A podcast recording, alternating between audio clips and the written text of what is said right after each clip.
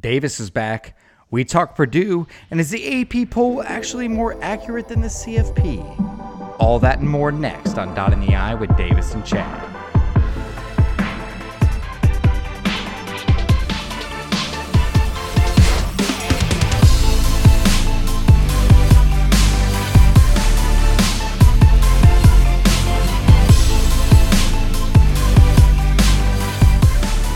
What's up, Buckeye Nation, and welcome back to Dot in the Eye with Davis and Chad. This is episode 34, and we are coming to you right after a gigantic win over Purdue Saturday night in the shoe.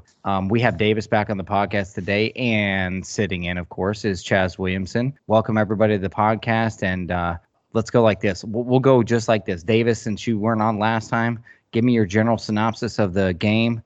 Tell me what your highs and lows were, and tell me how excited you are, because I know I'm getting ready to hear it. Yeah, so I know obviously I missed the last episode because scheduling conflict, but basically, you know, I didn't get a chance to really talk preview for Purdue, but I kind of had a feeling about this game. And after listening to you guys were very similar to the fact that, hey, you know, we got to be careful about this one. I feel like it's going to be kind of close, but maybe Ohio State pulls away a little bit. And the day before the game, I remember I called you up and I said, listen, dude, I just got a feeling like I feel like we're going to be firing all cylinders. I see us covering the spread. I see us doing really well. And you're like, gosh, I really wish you were on the episode so we could have argued about it. Long story short, though, we came out and did probably better than I even expected us to do. We looked like that team kind of in the middle of that big run we were having after that Tulsa game where we were just firing on all cylinders. You know, our touchdown percentage per drive was like almost 100%. We kind of picked right back up on that same note there. I was extremely pleased with the running game getting back going. TreVeyon Henderson getting his again and looking like one of the best running backs in the nation again. Also really excited to see some other people in the passing game, not just predominantly one person getting it, but, you know, kind of the whole wide receiving core really taking part in the whole game. And Garrett Wilson had a day, didn't he? I mean, boy had 4 touchdowns, 3 receiving, 1 rushing, just looked insanely good. I mean, we made Purdue look stupid. So my overall feeling was I thought we played great. I thought it was almost a little bit of a statement game. Because, I mean, people were calling for possible upset, and we put that to bed pretty quick. I think it was definitely a stepping stone for CJ Stroud for his Heisman campaign possibility. And I know we'll dive into the defensive numbers here, but I'm not willing to knock the defense as much as some people want to, and I'll explain why later. But my overall, you know, feeling about this entire game was we really brought, you know, we took them to the woodshed. So very happy to see that. All right, Chaz, give it to me.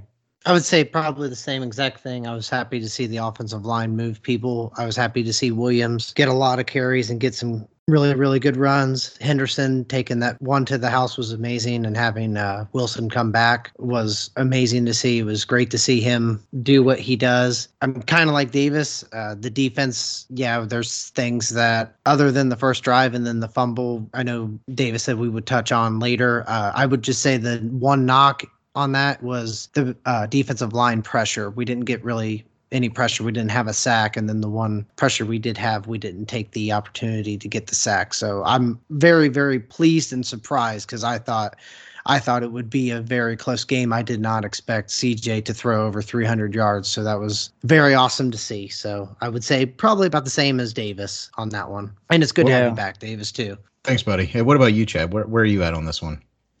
Well, I got to be honest, man.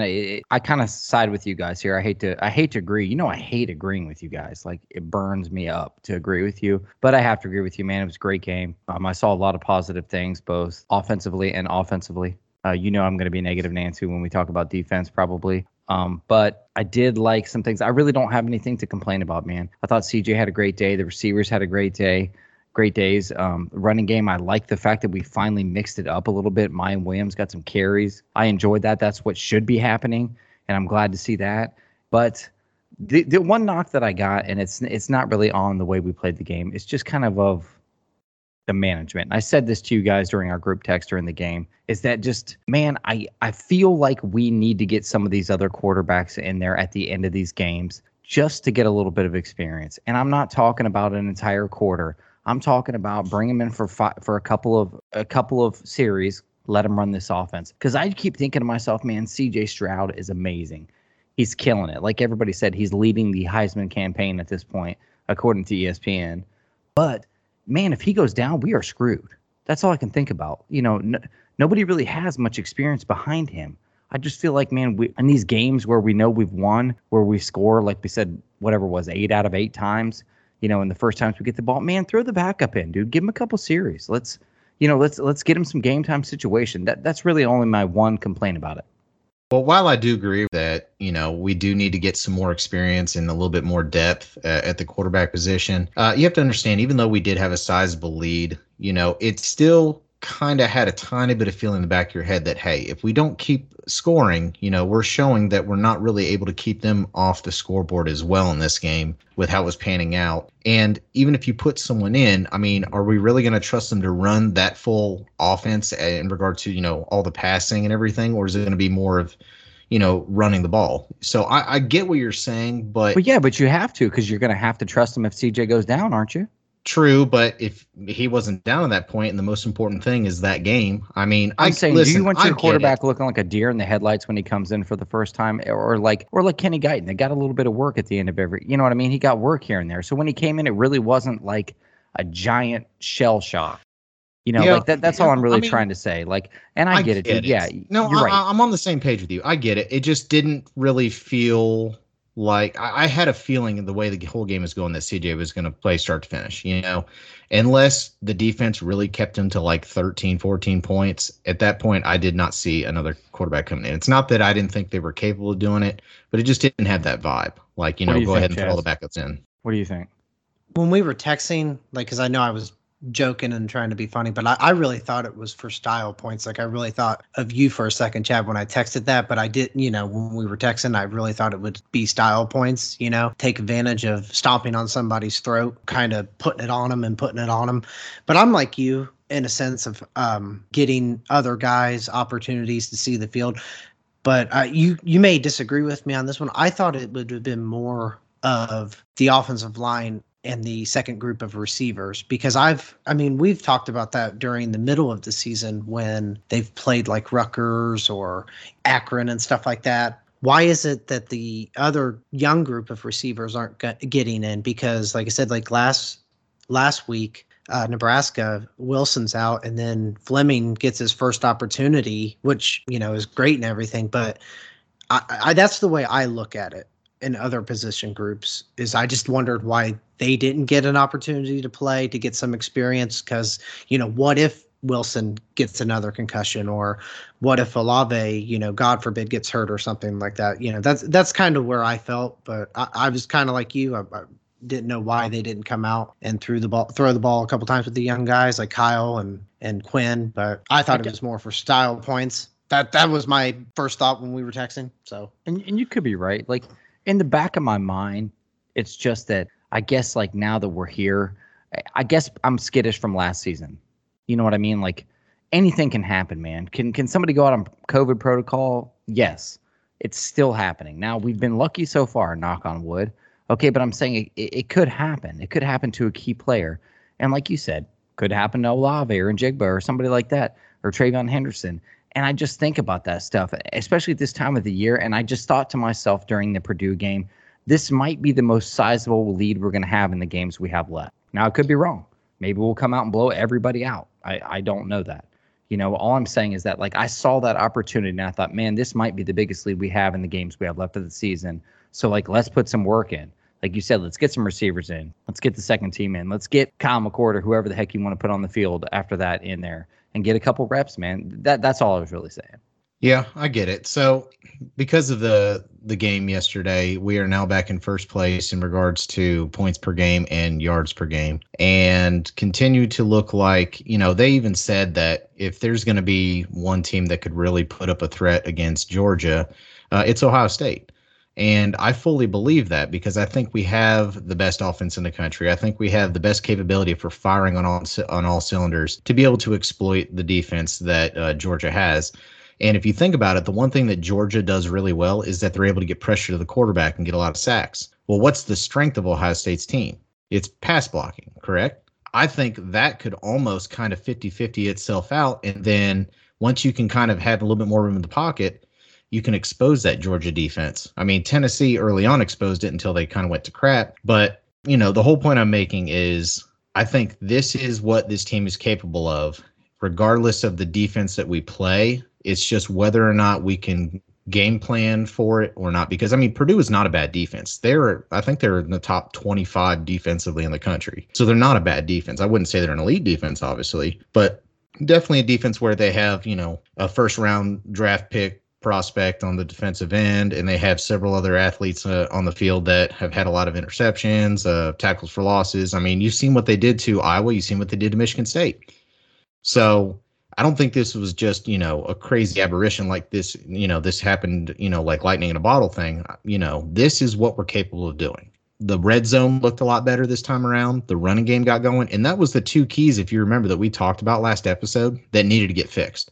And we fixed them with flying colors. And what we have, we had our best productive offensive output since the Tulsa game. Okay, well, that brings a good segue here. I want to ask Chaz this because I think it's going to be part of what he's going to say anyway. I'll ask Chaz this, then Davis answer afterwards. Is the team that we saw Saturday night versus Purdue the real Ohio State team? Because I think we can all agree, okay, it's been, no matter where your opinion lies and how we've played week to week, it has been somewhat of a roller coaster. You know, we've gone through some growing pains. We've had some ups and downs. And I feel like it all came to fruition on Saturday night. But do you believe that that's the real Ohio State team? Like, I want to say, like, before I go on, that, like, that performance on offense is what I think we all were waiting for after the Oregon game. Like, can we all agree on that? Like, to me, yeah, on the offensive side of the ball, that was the most complete offense I think I've seen all year. I mean, that was... like I said, it shocked the hell out of me. I was not expecting that at all.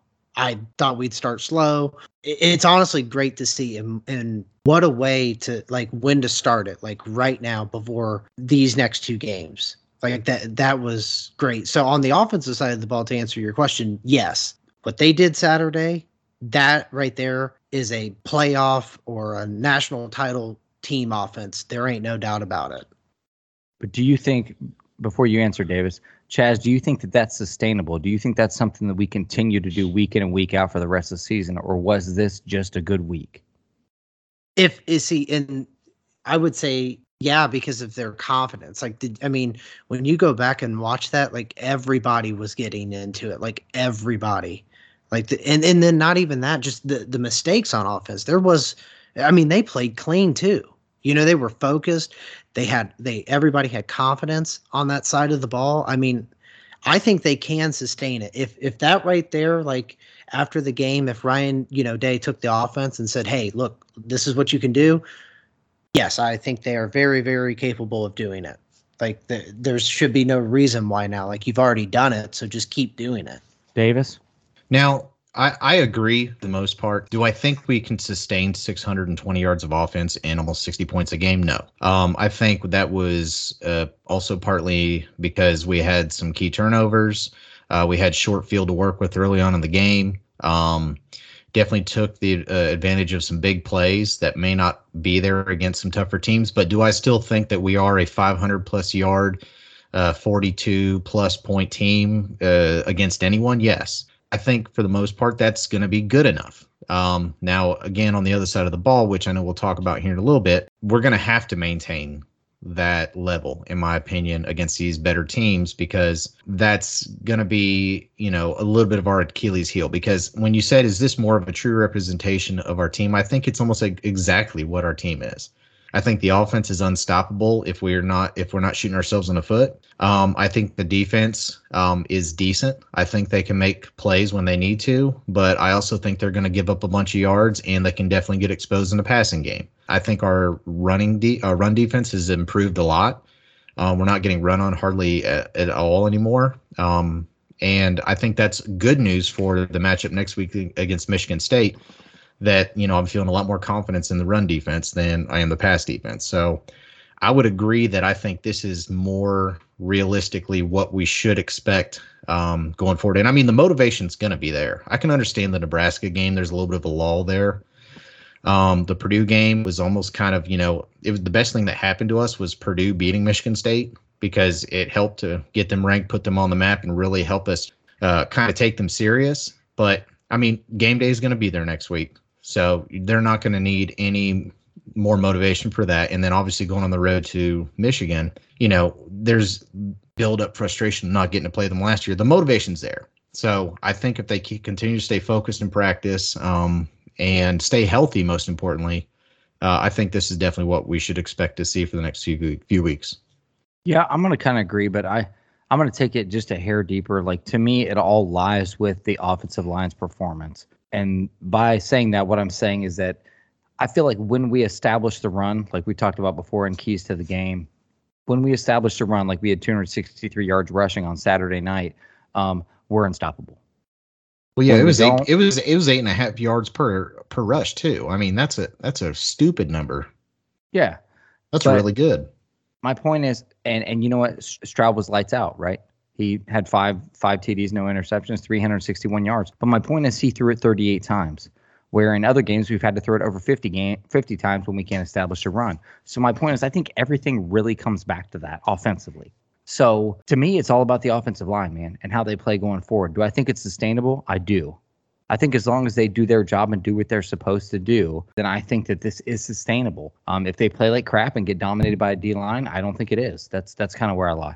Yeah, I agree. And I mean, this game literally set up for all the success that we had talked about. Like, what do we need to see out of this team to be able to get the results? And I said it had to be at least 200 yards of rushing. They had 260. It had to be pretty balanced. I mean, 360 passing yards to 260 rushing. I'd say that's pretty balanced.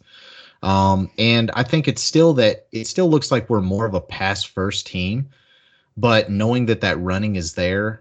Not once in the game did I think CJ should have kept the ball and ran, or did I think that there should have been a design run for, like, when we have a running game going, I can now see where there's not really that much need for him to run. I understand that's still possibly going to be an issue going forward, especially on short distance, third and fourth down, goal line, stuff like that. But, you know, as long as we can get the running game going, we don't have to stress about things like that. But I think this is the perfect makeup for what we really need to be producing over the next several weeks. Well, let's switch gears real quick. You know, we've stayed on one side of the ball here, so let's go Chaz and then Davis on this one. Chaz, tell me, and give me a grade, A through F. How do you grade out this defense Saturday night? I would have gave it like just a solid C. Because like I said, I thought we could have got pressure with just four. I really did. And, I mean, the one, like I said, there was just one play where we had an opportunity to sack him and we missed him. You know, other than, like I said, the first drive and then the fumble recovery, I didn't think we played very well on the back end of the defense. I mean, I knew that, you know, we all knew that they were going to throw the ball. I mean, everybody who watches Buckeye football and Purdue knew that they were going to throw the ball, but I was just kind of disappointed that we didn't get any pressure other than the, you know, just the one time and then the one turnover. I don't know. I just felt like we had too many opportunities to get off the field. We couldn't get off the field. And there was a couple misassignments on coverage. You know, the first touchdown, Hickman didn't go, you know, he didn't go across the cover. I don't know. I would just gave it a C, dude. I don't know. I just wasn't very happy with it. I just expected a little bit more. And missed tackles, too. There was a lot of missed tackles, too, Saturday. Davis? I'm closer to a C+, maybe borderlining a B-. See, listen, I don't think people realize, but Purdue's passing offense ranks 7th in the country. And we're 6th in the country in passing offense. So this is by far the best passing offense that we've seen all year and that we will see all year. Okay. It was apparent that the game plan was to not take a lot of shots downfield. It was to pick apart the zone. It was to just try to keep getting first downs. That's why we were blowing them out in the score, but they actually had more first downs than we did at you know, for the better part of that game. I think that gets overlooked. And I mean, they had really good wide receivers. You know, David Bell, arguably maybe one of the better wide receivers in the Big Ten. You know, even though we kept him in check for the most part, and he didn't score a touchdown, he still got over 100 yards because, you know, the other quarterback, what's his name? Can't think off the top of my head. Aidan O'Connell. So, yeah, Purdue's quarterback, Aidan McDonald, I mean, threw it 52 times. Aidan McDonald? Jesus Christ, dude. This ain't a commercial for a fast food restaurant. It's Aidan O'Connell, asshole. So, So Purdue's quarterback, Aidan O'Connell, threw 52 times for like almost 400 yards, you know, so when you're throwing it that often and you keep dinking and dunking underneath and picking apart, you know, the zone, like, you know, being the top 10 passing team in the country, they're going to get their yards. So I think it was not only, you know, the best passing offense that we faced, I think it might be the best one we'll face all year. And that's why we still gave up 4 touchdowns and almost 400 yards. So that was always going to be a tough matchup. I don't care. You know, the only way that I guess you could have gone about that differently is to play more man. But who are we really trusting in man at that point? You know, maybe Denzel Burke, and that's it. Maybe Cam Brown, but definitely not Seven Banks. Seven Banks looks weak. He kind of reminds me of, oh, gosh, what's his name from last year? Sean Wade. Yeah, thank you. Sean Wade from last year. Like, he's just – he's not aggressive. You know, he gets pushed around. Sure, it could have been a push-off, but, man, you know, be tough. You know, I don't know. I think the scheme and everything is one of the reasons why we didn't get a lot of pressure on the quarterback because, honestly, tell me, how many times in that game did you see us bring a blitz? Like, maybe not at all. Maybe once. I mean, we're constantly only bringing 3 or 4. I understand it wasn't good that we were only getting 3 or 4, but – Purdue has a really good offensive line, you know, good passing blocking, just like Ohio State does. So because we weren't able to get home, they could pick that pick the zone apart, and that's kind of what happened. So that's why I'm, you know, not as critical on them because that was going to be a tough matchup to begin with. But yeah, I'm gonna stick with probably a C+ on that. Okay, I'm gonna go with a solid C because C stands for average, and that's exactly what I think this defense is. You know, I guess it's an improvement from what I thought they were going to be going forward. So I don't want people to take that as a bag. I'm not saying like, oh, they suck. I'm giving them an average thing. They've made improvements quite a bit. And there has been some standout, you know, athletes, you know, with Denzel Burke and Ronnie Hickman and Steel Chambers, dude. Jesus, he's turned into a player. But I'm saying this much. I feel like when I look at this team, like it makes me feel like we're Oklahoma. Like, it makes me feel like that, like a Big 12 team.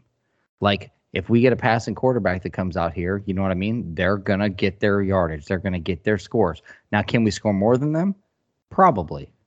But I feel like people are going to get their stuff. I mean, to be honest, dude, Purdue hasn't thrown that much on anybody except Michigan State, other than us. And think about all the people they played this year. We are the second amount of most yards that they've thrown on for anybody. So, like, I keep that into account, and I get that was the game plan. I get it. That was the game plan. But I'm just saying, man, when I look at it, first of all, when you got Bryson Shaw on the field, Jesus Christ, man, anything could happen. That kid is a turd. But anyway, I'm just saying. But I'm just saying, I think we're playing a zone, and I think they're still getting used to playing that. Like, I feel like the assignments are not always where they should be. I feel like there's slightly some confusion.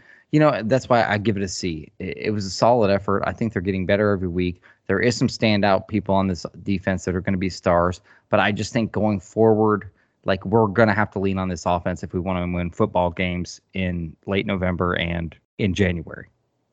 And I agree. And if you think that the games that we've really struggled, it's because we've scored, you know, under 35 points.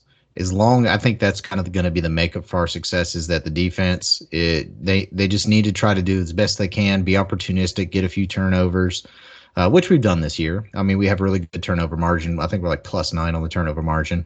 But it definitely seems like, you know, we're not going to be producing a lot of 3-and-outs. You know, we're definitely – it's also going to potentially hurt us on field position at times. If they were driving, but we do get stops, but they're at least getting a couple first downs and pinning us, you know, deep inside our own side of the field. But that definitely seems like, you know, the defense is going to be, it's almost predictable. You know, the defense is probably going to give up about 400 yards of offense and anywhere between 20, 25 points on average would be my guess. So I think as long as the offense can keep firing and scoring at least 40 points a game or more, I mean, I think our defense can keep all these other teams under 40. Well, let me ask you, when you guys look at this team, do you agree with what I said in that it's kind of Big 12-esque? I'm only going to agree partially just because of the statistics that we're seeing. I don't think that's I don't think it's the players. I think we're still young. I think we still have a lot of moving pieces in there, especially changing. I mean, it's almost unprecedented to make a change like that in the middle of a season. And we are seeing improvement, but that's just because people are getting more comfortable. I don't think it's Big 12 and the fact that, you know, that's complacency, that that's okay, that, hey, let's just get out there and try to score 50. You know, the goal is to try to get better on defense and to try to get back to what we would expect the Big Ten and Ohio State defense to be. So I disagree there, but statistically right now, I mean, it's kind of creeping up to a little bit of what the old Oklahoma used to look like, or the new Oklahoma, or whatever you want to call them. Traz, how do you feel about that statement? I'm kind of like Davis when it comes to the statistics. Yeah, it does kind of look like Oklahoma. But the one thing I would say, Davis, when you say like, yeah, I mean, that will be the best, well, top-rated passing offense that we will see. When you go and think, okay, if we match up against Alabama, like they have obviously deeper guys than Purdue does. And that's what I was saying. You know, I just felt like we've missed our opportunities at Saturday to get after the quarterback. I don't believe that we are a Big 12 team. I don't think we're an Oklahoma team. You know, I still believe that there is some pride on defense when you look at it, because like I said, at the end of last year and the beginning of this year, it looked like we were just, yes, Oklahoma, like we did not want to play defense.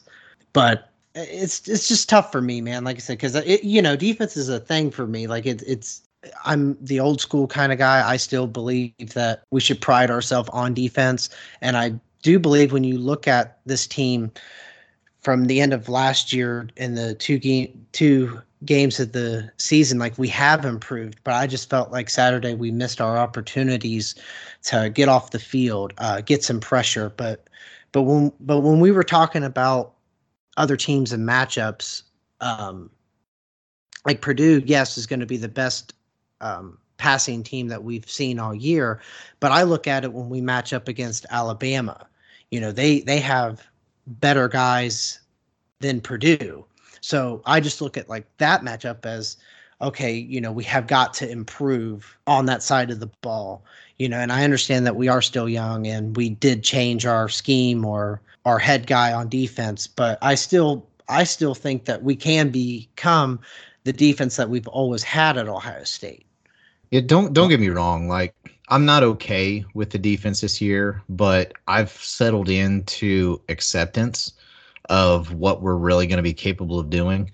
And we're never going to be that team that is going to be keeping teams under 20 points that are good teams and dominating a game on defense and doing things like that. You know, I think that we've seen enough good things with the amount of sacks that we have gotten in most games, the ability to turn the ball over, to score defensively.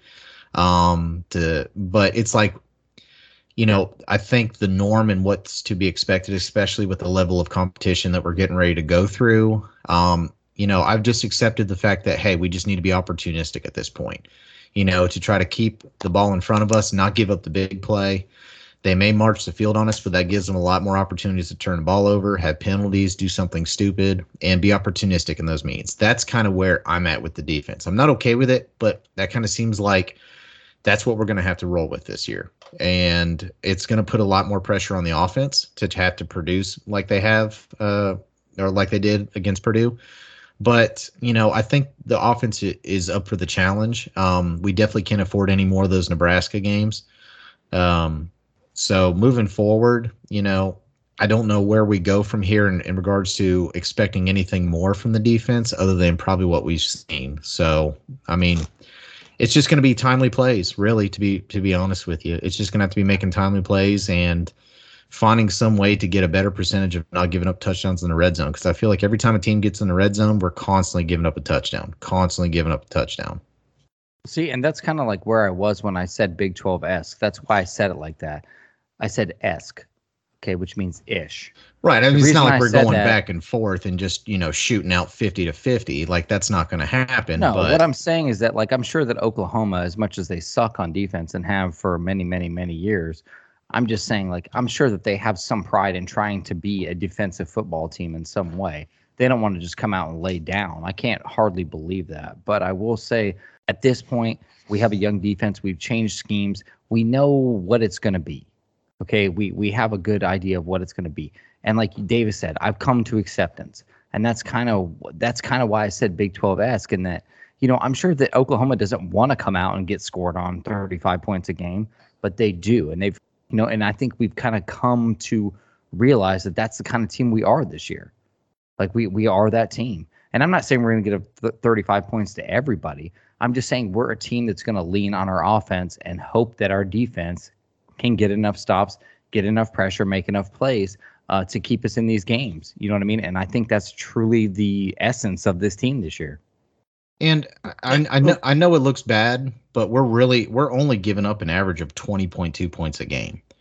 And I know that could be a little bit skewed because some of the easier competition we played in the middle of the season, but exactly. You know, but we're still, you know, there's other teams that have done the same thing that have not. How many points have we given up to teams that are good? Well, I mean, that's just relatively speaking. Like, how many teams are other teams playing that are good? Well, not really, like, dude. If you play 4 games a year, 3 of them are for little league high school teams, and the other one's the Yankees. Those stats are going to be slightly skewed when you average them out. Well, then I'd venture this too. I mean, Georgia's given up 7.6 points per game, but tell me one team they've played that's ranked. Arkansas. All I'm saying though is just, you know, I'm not defending them in the fact that, hey, you know, we're better than we think we are. I'm just saying, if you think relatively, like, we're not giving up extreme numbers like you would see Oklahoma. For example, Oklahoma is giving up, 24.5 points this year. And that 2 extra points per game, equates to, after 10 games, that's 20 extra points over the season. That's an extra 3 scores are given up.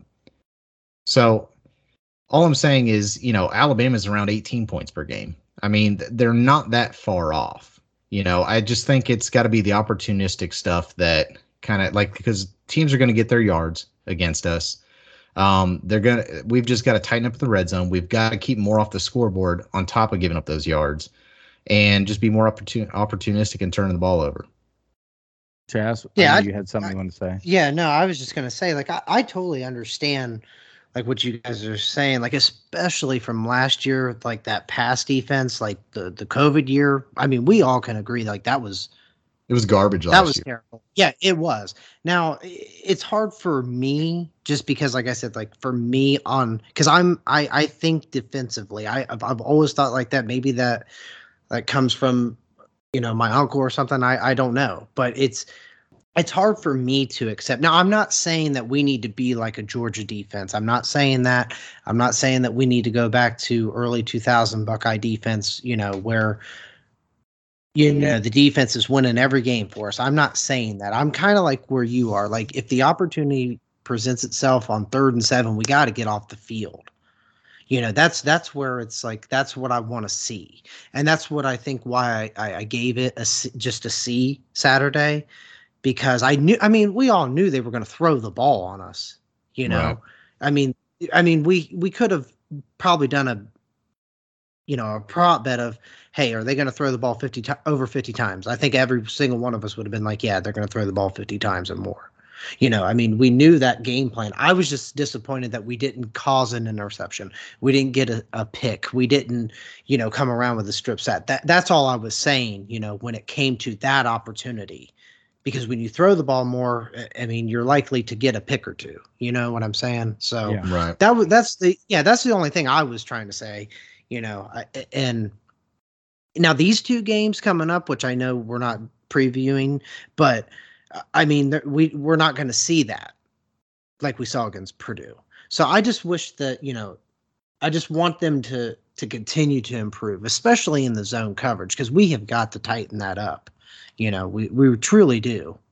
So, hey, dude, right, should I get you? I'm going to get you a Bryson Shaw jersey, dude. I'm going to get it. Thanks, man. I appreciate that, dude. I really do. Because you know what? Hey, you know what? He was the second leading tackler Saturday. So listen, like we talked about, that was assists. That was not single tackles. Well, Tackle is a tackle, my friend. It does not matter if Davis holds him on for dear life and I just come over and hip check him. Mine still counts too, you know? All right. Well, let me segue into this real quick because something interesting happened today in that the new AP poll came out. And obviously we know with everything happened this weekend. And by the way, I'd like to thank the Fighting Lane Kiffins for giving me another W and also making me right again. Some people lost, namely Oklahoma and stuff like that. And there's been some movement in the AP. And when the AP came out, I looked at it and I went, you know something? Like it's kind of slightly reminiscent of the BCS to me. In that if the BCS was still around, I'm not saying this would be exactly what it is, but it seems more BCS-esque. I hate to use that word twice in a podcast, but esque. So real quick, if you guys don't know, the AP came out today, and it went like this. Number 1, Georgia. Number 2, Alabama. Number 3, Cincinnati. Number 4, Oregon. Number 5, Ohio State. Number 6, Notre Dame. Number 7, Michigan State. Number 8, Michigan. Number 9, Oklahoma State. And number 10, Ole Miss. Okay, so knowing what you guys know about the CFP, what I wanted to ask you both was this, and I don't care who takes it first. Do you feel the AP poll is more correct right now than the CFP? I'm going to say yes and no. I will say yes in the fact that the AP tends to value the head-to-head better and a lot more consistently. They're still having Michigan State above Michigan. They obviously have Oregon above Ohio State. Have Baylor ahead of OU, even though Baylor has 2 losses and Oklahoma has 1.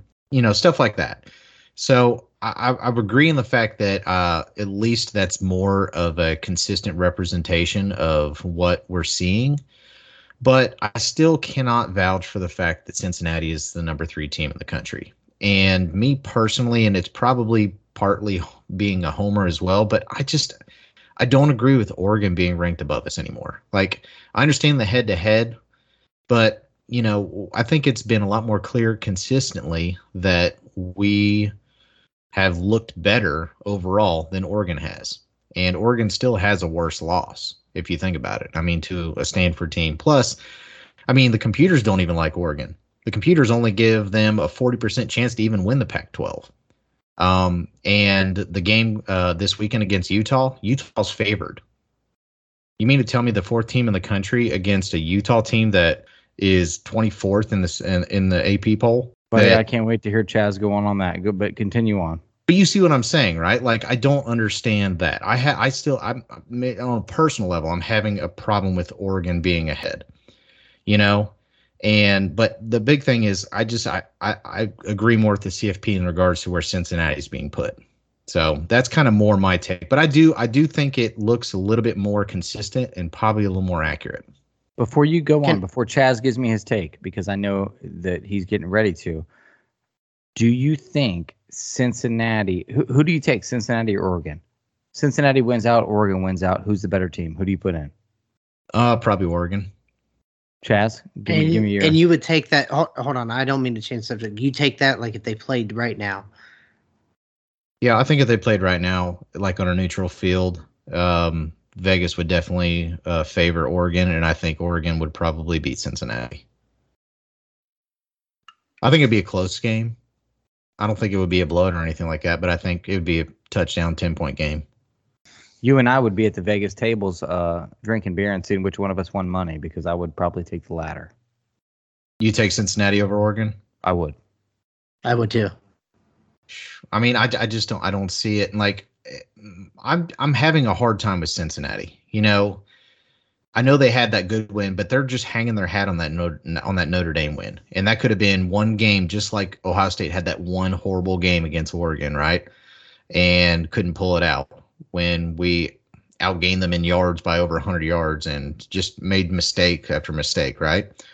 So it's like we're being constantly ridiculed by that game. At the same token, Cincinnati is constantly being praised because of that one game, but they're overlooking the issues with Tulane and Tulsa and Navy.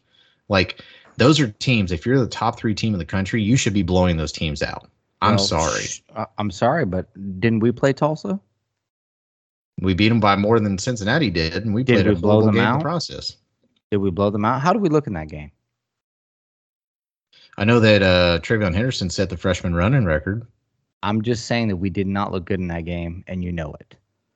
No, I agree. I think we definitely underachieved in that game, but you know, we have better wins in my opinion, like if you're doing eye test, cuz that's where I'm kind of mixing it. So now we're talking about on a personal level, am I more of an eye test person or am I more of a record? Well, hold on. Before we get into this, cuz I see where we're going. Let me get Chaz's opinion on the AP versus CFP. Then we'll come back to this conversation because I want to have it. Well, I can make it real quick, and then if it's okay with you, can I ask Dave this question after I get? Yeah, go ahead. Yeah, is that okay? No, okay. You may not.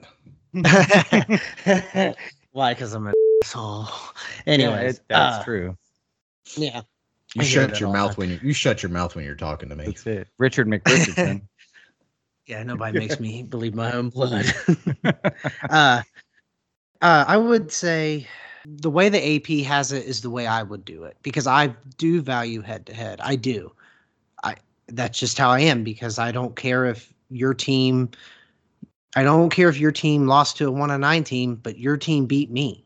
Like, your team obviously was better, like is better if you beat me head-to-head. I value head-to-head. So to me, especially the top five, yeah, I would say is right. That's just my opinion. That's how I've always felt about that. But I wanted to ask you, Dave, because you did miss a really good CFP talk. If you were on the committee and you had to pick one, which one matters to you? Beating the team where they're ranked at now, or where they're at the end of the year? That's a good question. You were voting. No, that's a good question. Me personally, I think it's more important the ranking that you play them. Because as soon as you beat that team, they're automatically going to drop in ranking. And then they're like, okay, so if you beat the number 20 team and then the next week they're not ranked, well, that's not your – then all of a sudden you're getting credited for a non-ranked win immediately a couple days after when they drop them in ranking.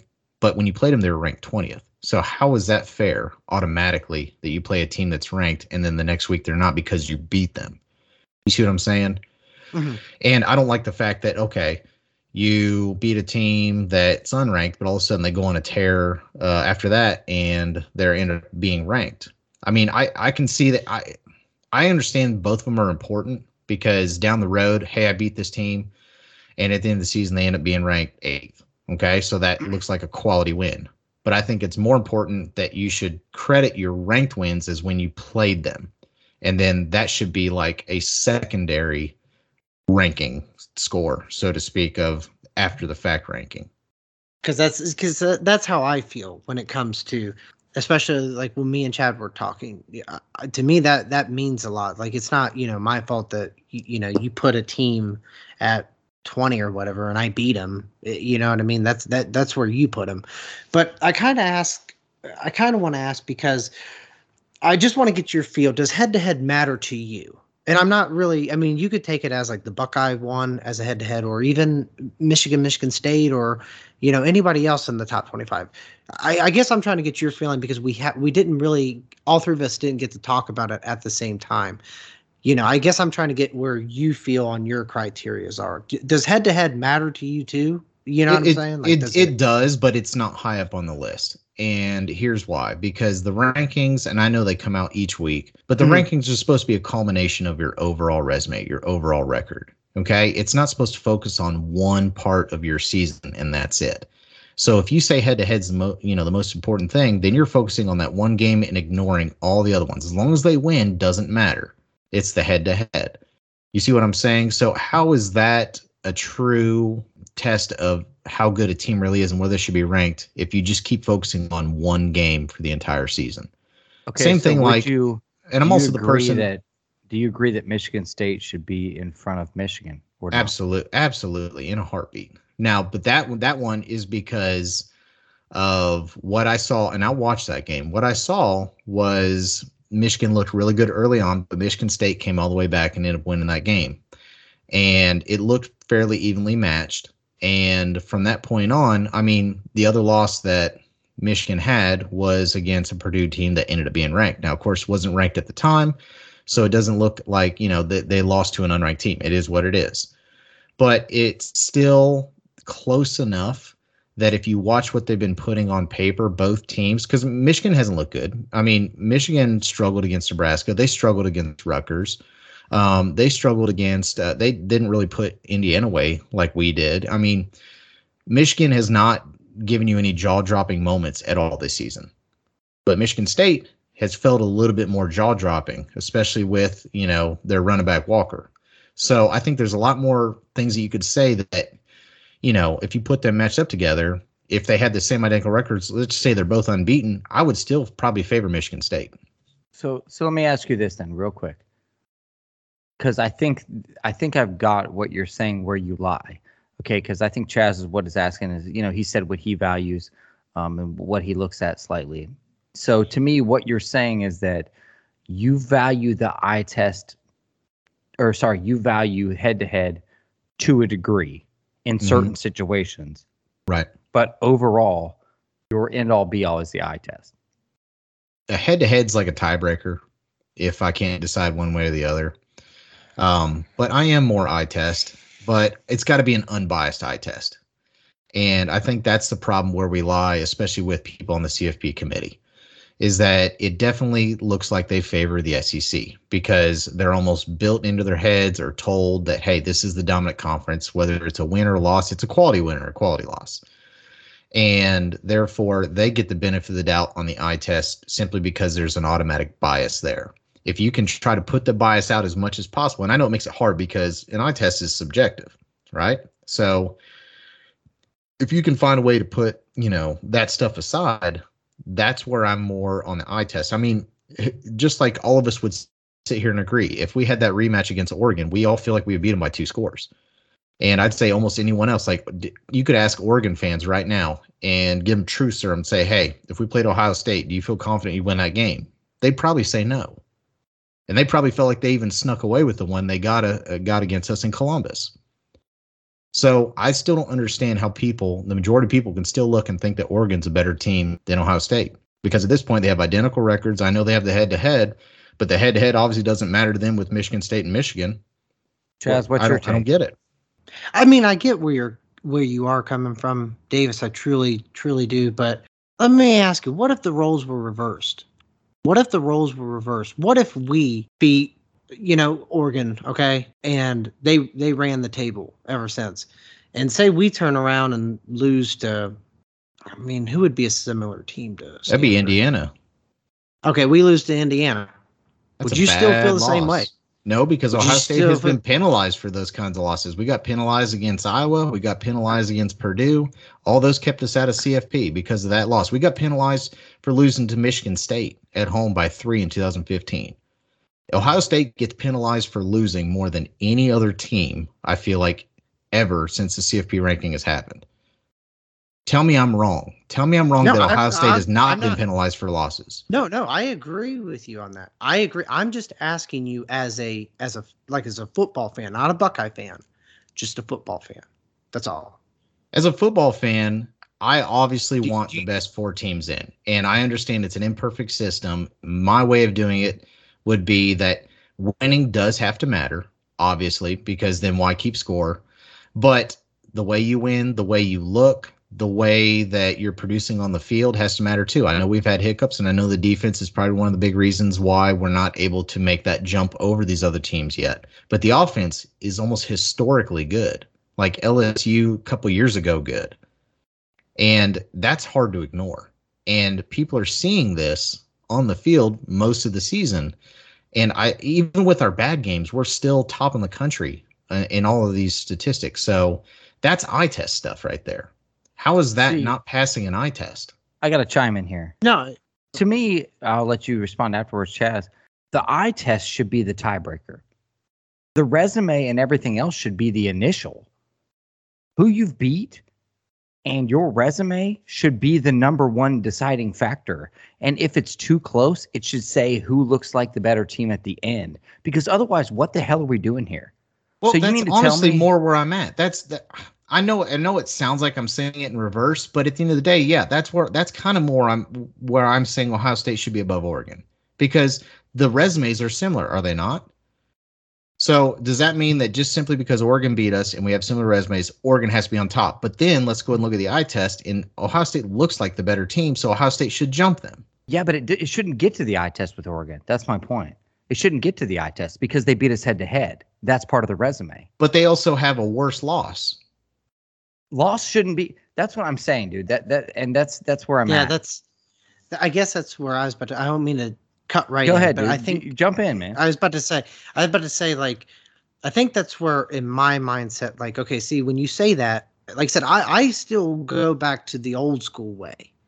Like, if you, I don't care what your record is, if you beat me, like, football's a one game, like, it's not basketball, it's not a best of three, it's not a best of seven.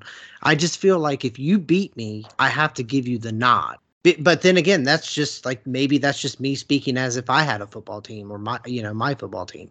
But I guess I kind of ask you that because it's like, I know we're talking about CFP, but I always go back to the conference. Like, if Indiana beats us, or I'm sorry, like, if I didn't mean to say Indiana, but if Michigan State beats us, we're not going to make it to the Big Ten title because they got the head to head. Like, we need them to lose again. You see what I'm saying? That's where I've always been. Like, I believe that the head-to-head matters. And I guess that's why I ask you, if it was Georgia, Alabama, and let's say Cincinnati at 3. Say the CFP some week, I don't know when, but let's say the second to last or almost the dead last week, say, hey, they're in no matter what. And then it comes down to the 4th spot. We're in the Big Ten, and then the Pac-12 is, they're in their championship, and we both win no matter what the score is. Can you honestly say, hey, we should be 4? Over Oregon when they beat us, so they deserve to be in. Because how can you put in a team that just lost to that? There's the key question. The question that we've really been trying to get at this entire thing is deserving or who should really be there. That's the question. So deserving, yeah. That's deserving. That's eye test versus resume. Like, there's different ways to go about deserving. No, deserving is your resume. Eye test is what you're talking about. Deserving is your resume. Yeah, it's not as black and white, but yeah, for the most part, yeah. So at this point, it's deserving or not. Because I'll be honest, deserving, let me say this right. In past years with Ohio State, all right, so if you think in past years, Ohio State got into the CFP without winning the Big Ten title, right? So we got in on eye test, right?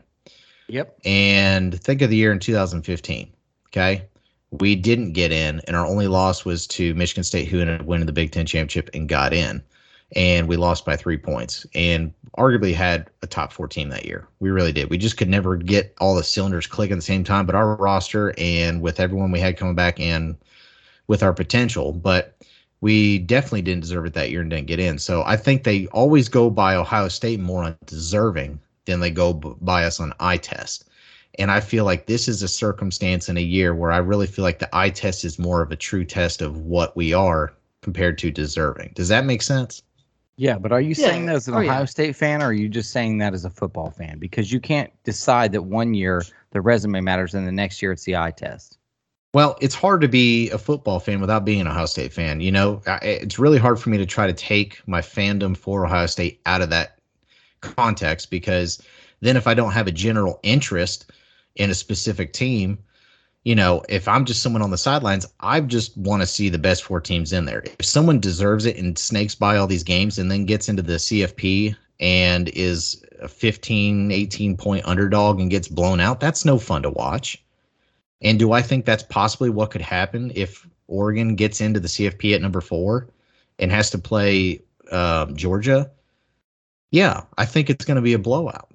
It's the same reason with Oklahoma. You know why Oklahoma was 8-9-0, and they were ranked 8th. They were deserving, weren't they? But they were going a lot off the eye test there, so they valued eye test when they looked at Oklahoma, but they're not valuing eye test with Ohio State. Well, let me ask Chaz, because Chaz and I agreed on one thing, and that was that we thought Cincinnati could beat Oregon today. Okay, so Chaz, I think they could. I don't think they will.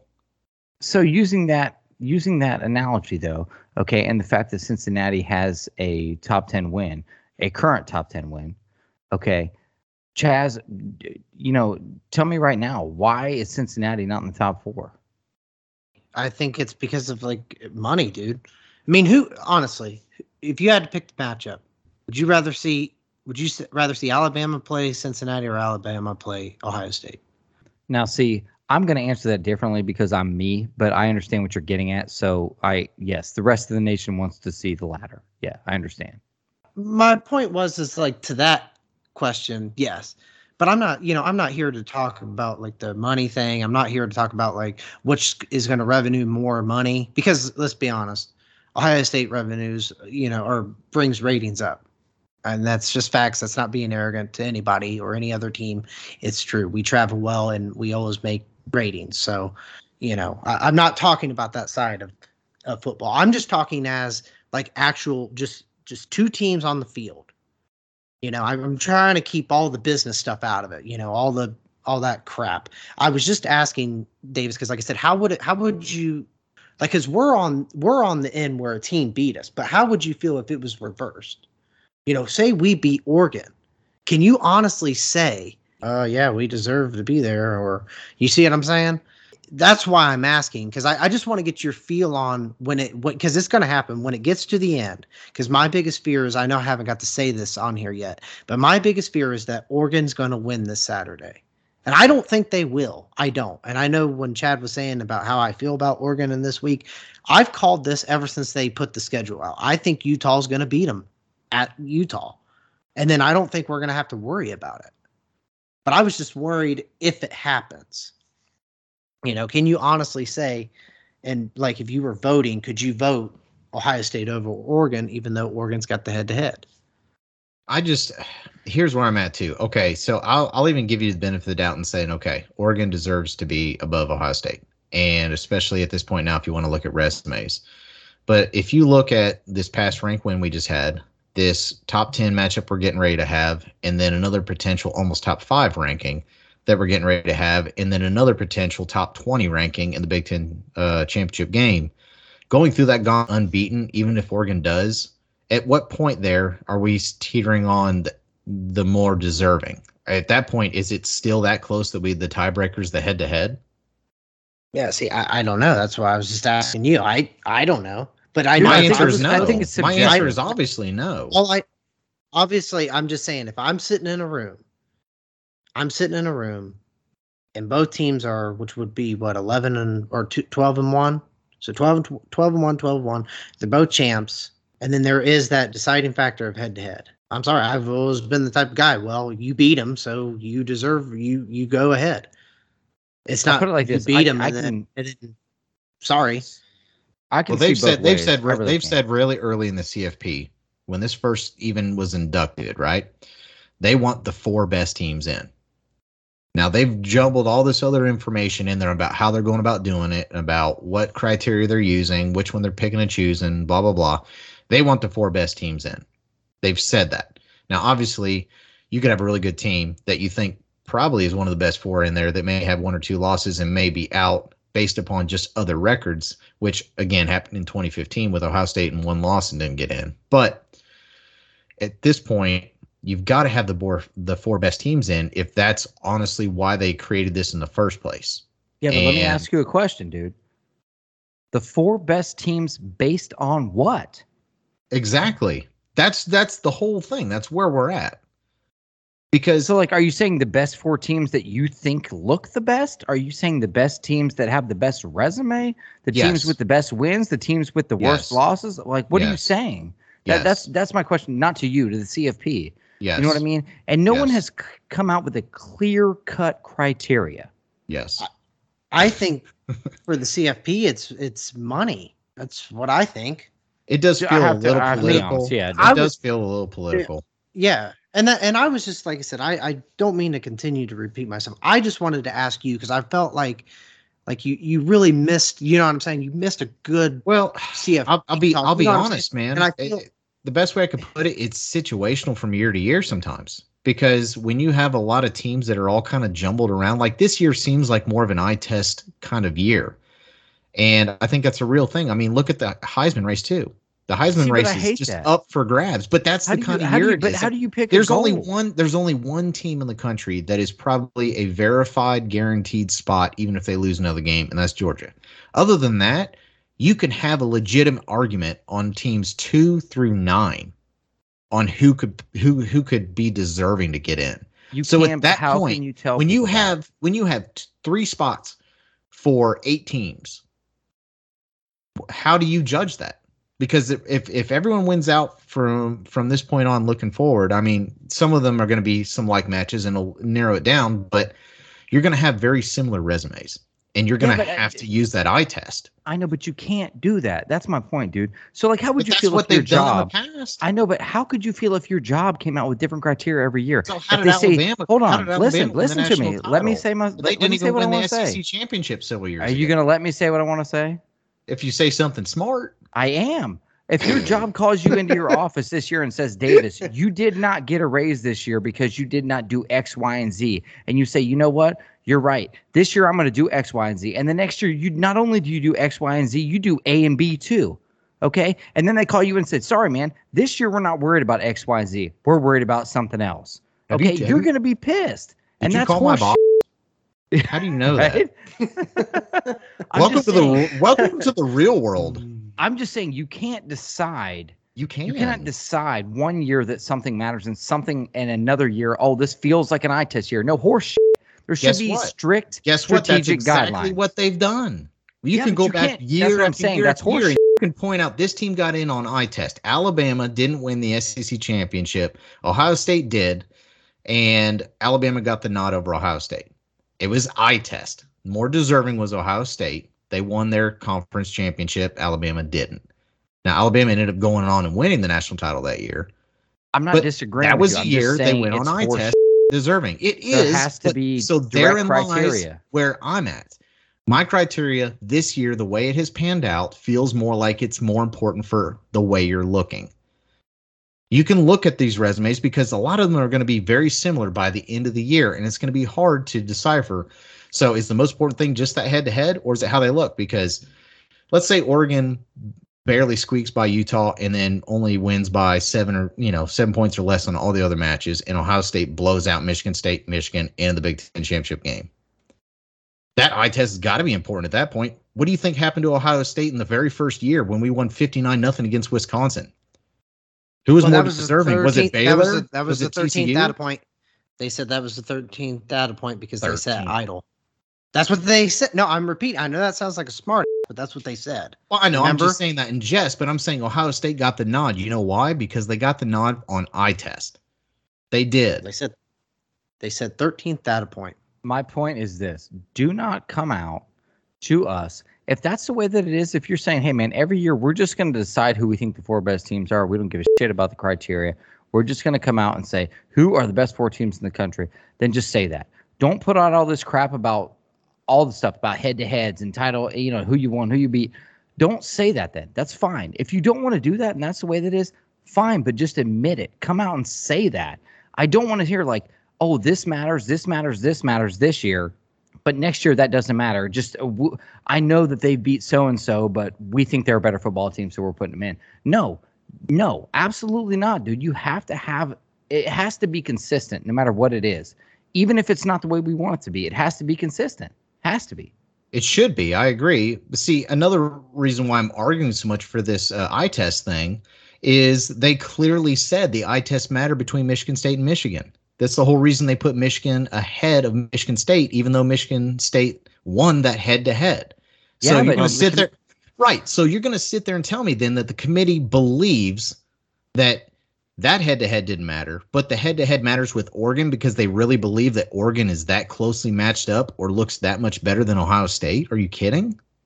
Like we talked about last week. I mean, yeah, we're talking about Michigan State. We're talking about all that stuff, but let's talk about at the back of the thing, dude, Wisconsin and Purdue. Let's talk about that. Same thing. They honored the head-to-head back there. Wisconsin beat Purdue. They've honored it in several spots. They have, but guess what? Purdue beat number 3 Michigan State. They beat Iowa too. And my point is they're behind Wisconsin. So my point is you can't decide. You can't tell me that like, okay, the head-to-head matters when we decide it does, but it doesn't matter in certain situations. No bullshit. It either matters or it don't. That's what they're doing. It. But that's what they're doing. And I hate it. And that's why I'm arguing that they've clearly stated that eye test does matter this year because they've proven it and they even said it on television. So my take is how, if you're actually watching these games, can you honestly believe that Oregon looks like a better team when they have the head-to-head and the exact same record? How can you say that? If you're saying 100% by eye test, if that's the way we're going, then no, you cannot. Right, but that's what they did with Michigan and Michigan State. But I'm saying what I'm saying is that then fine. If that's the way it is, fine. Come out and say that. And then Kirk Herbstreit and Desmond and all those guys on the CFP show can stop talking about all the resumes because they're not relevant. They're relevant at that point. Listen, I'm going to make a hot take right now. And I know people probably won't even hear this before the CFP comes out tomorrow. Or I'm sorry, not tomorrow, but Tuesday. If they had an ounce of gut in them, judging by what they said last week, they will put Ohio State at 3 and Oregon at 4. If they have an ounce of gut in them.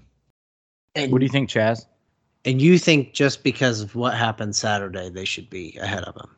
I thought it before Saturday. I understand we had a couple bad games, but so did they. But we've overall on the season looked better than they have. Even if you look between the lines, I know they won that game. I know we made mistakes in that game. But we were able to move the ball all around on them.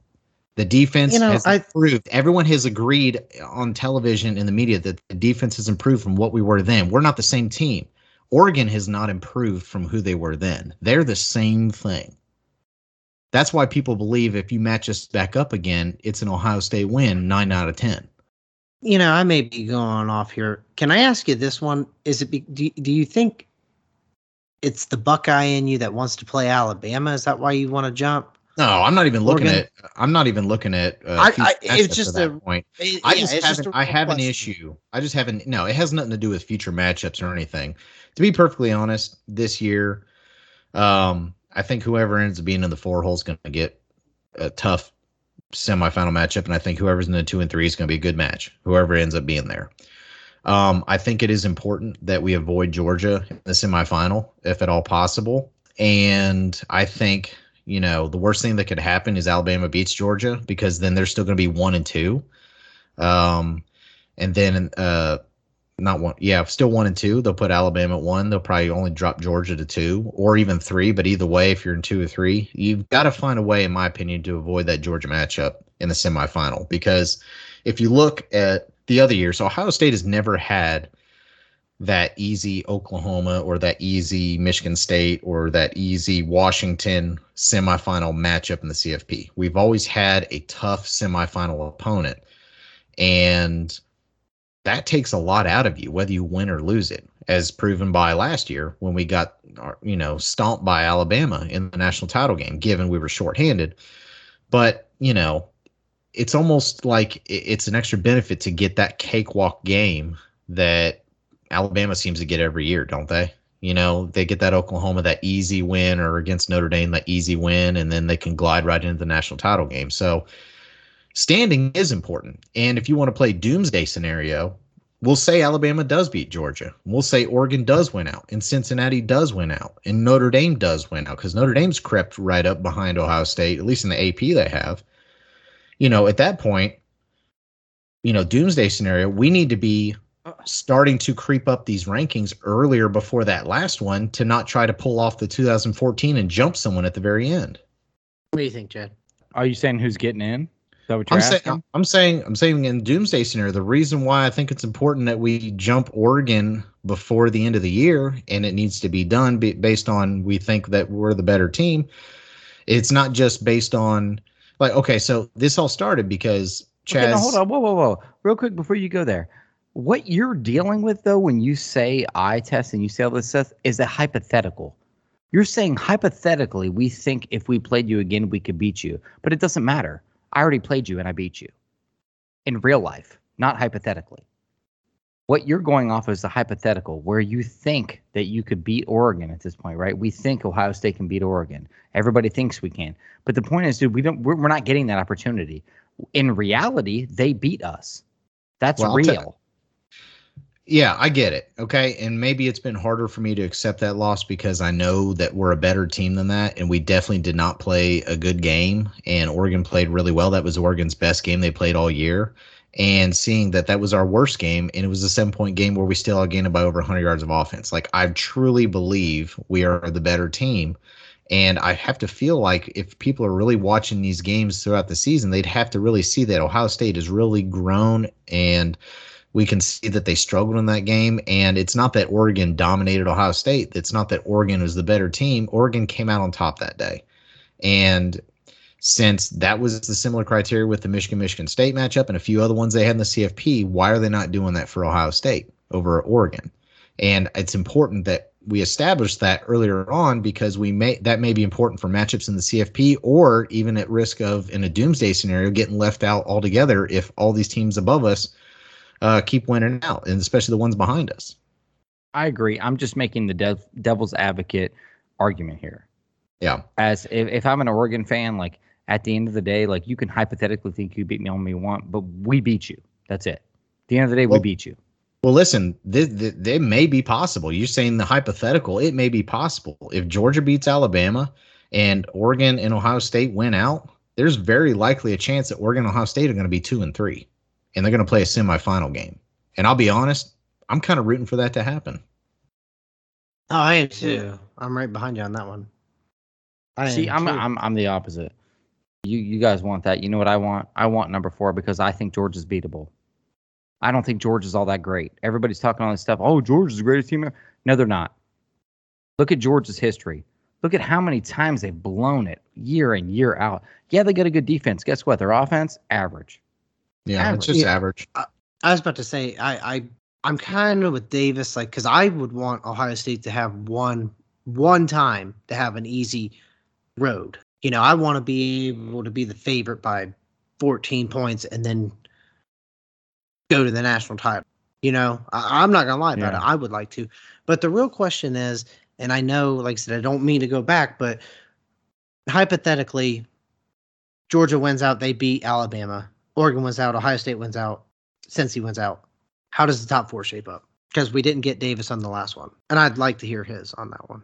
So you said Georgia wins, Ohio State wins, Oregon wins. No, he said Alabama beat Georgia, right? No, Georgia loses to Georgia. Yeah, so Georgia obviously won. At that point, Oregon moving up to number 2. If they don't decide to jump them, or it might be irrelevant, because it'd be Oregon, Ohio State in the 2-3 hole. And then the 4th team, which is really going to be the debate, could still potentially be Oklahoma State. Oklahoma State, if they have they haven't played Oklahoma yet.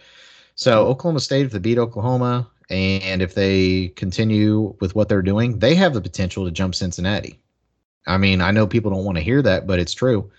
I think it'd be a toss-up probably between Oklahoma State and Cincinnati. I don't see anyone else on that list. You can't put Notre Dame because Cincinnati beat them, and it's not a like record anymore because Cincinnati's unbeaten. If Cincinnati had one loss and beat Notre Dame, then there might be more discussion there. So you think Alabama jumps or drops below top 5? At least below top 4, they don't get in with a loss. A 2-loss Alabama team that does not win the SEC is not getting in over an unbeaten Cincinnati or a 1-loss Oklahoma State. What if the committee says, "Hey, man, we just feel like Alabama looks like the better team"? Yeah, but at that point, that's almost doing it irresponsibly, because then you're completely ignoring record. Like, there's got to be some sort of balance there, which is kind of the point I was trying to make earlier. You know, I'm not saying that, hey, we have 2-3 losses, but we think you're one of the best 4, so we're going to put you in anyways. Like, there still has to be some, you know, consequences for losing multiple games and not winning your conference, okay? There has to be. And you still have to be able to produce in the field, and you may be one of the top 4, but you can't have 2 snoozers like that where you're losing to 2 different teams, regardless of what the talent level you're going against. I mean, I think it's great that we have 3 different opinions on this, as far as like just the angle that everybody's looking at it. Like, and that makes this talk, you know, this makes what's fun about college football, dude, having these talks like this, because everybody's coming from something different. Everybody's brain works a little bit differently, and they have different opinions, which is great. But anyway, speaking of different opinions, we've been on this podcast for like ever. So let's do this, man. Chaz, thanks again for coming on, dude. Like, we always enjoy having you on, dude. It's awesome. And I always appreciate you guys having me on. Like I said, Davis and Chad, like, it's I always have a lot of fun. So thanks again. Yeah, no problem. And Davis, it's good to have you back, man. I missed your hairline. It's probably because it's so far away, but I did miss your hairline. So with that being said, dude, take us away. First of all, you can't have a hairline if you're bald. There's just no hairline. The whole point of it being a hairline is there's got to be hair there in the first place. Well, it's in the back. It's an onion. It's in the back, dude. I mean, it's way in the back. It's in the back 40. No, it's back dude. There. I use Bic razor. Nice try. Yeah, it's shiny. It's shiny. Nice try. So moving forward, as always, guys, you can catch us on all major streaming services. We're on Spotify, iTunes, iHeartRadio, Amazon Music, YouTube Music, all that stuff. But definitely give us a listen. We also got a Facebook page. We put a lot of interesting content on there. We do our prop bets. I know we've kind of missed the last few weeks, but we're going to get back to that again for the Michigan State game. So be listening for the next episode on that. And we just really enjoy the support, guys. We recently went over 1,000 downloads on our online stuff. So we know that we're starting to gain in popularity, and we'd love to kind of hear back from you guys to see maybe some things that you'd like to hear. We just love more interaction. But at the end of the day, we just really love just talking football, talking Ohio State. No matter how heated we get with this, we're super passionate, and we just really enjoy what we do. So we appreciate you guys kind of riding along with us on that. So until next time, guys, as always, go Bucks. OH.